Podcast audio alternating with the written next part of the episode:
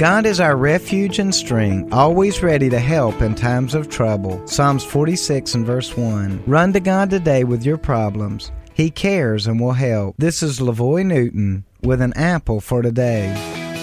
I'm glad that I serve a God who's always ready to help in times of trouble. He sees and knows everything. He also cares about what you're going through today. I encourage you to run to Him today. Tell Him about your problems and difficulties. God is a good listener, and He wants to show you His love. God is strong enough to help you when life seems to overwhelm you. Let me pray with you today. Pray this simple prayer Jesus, I need you today. I ask you to please help me through my troubles today. Show up with your love and care. I need to know that you hear me and are listening. I'm depending on you. Amen.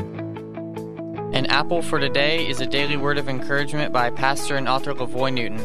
More resources and encouragement are available at anapplefortoday.com.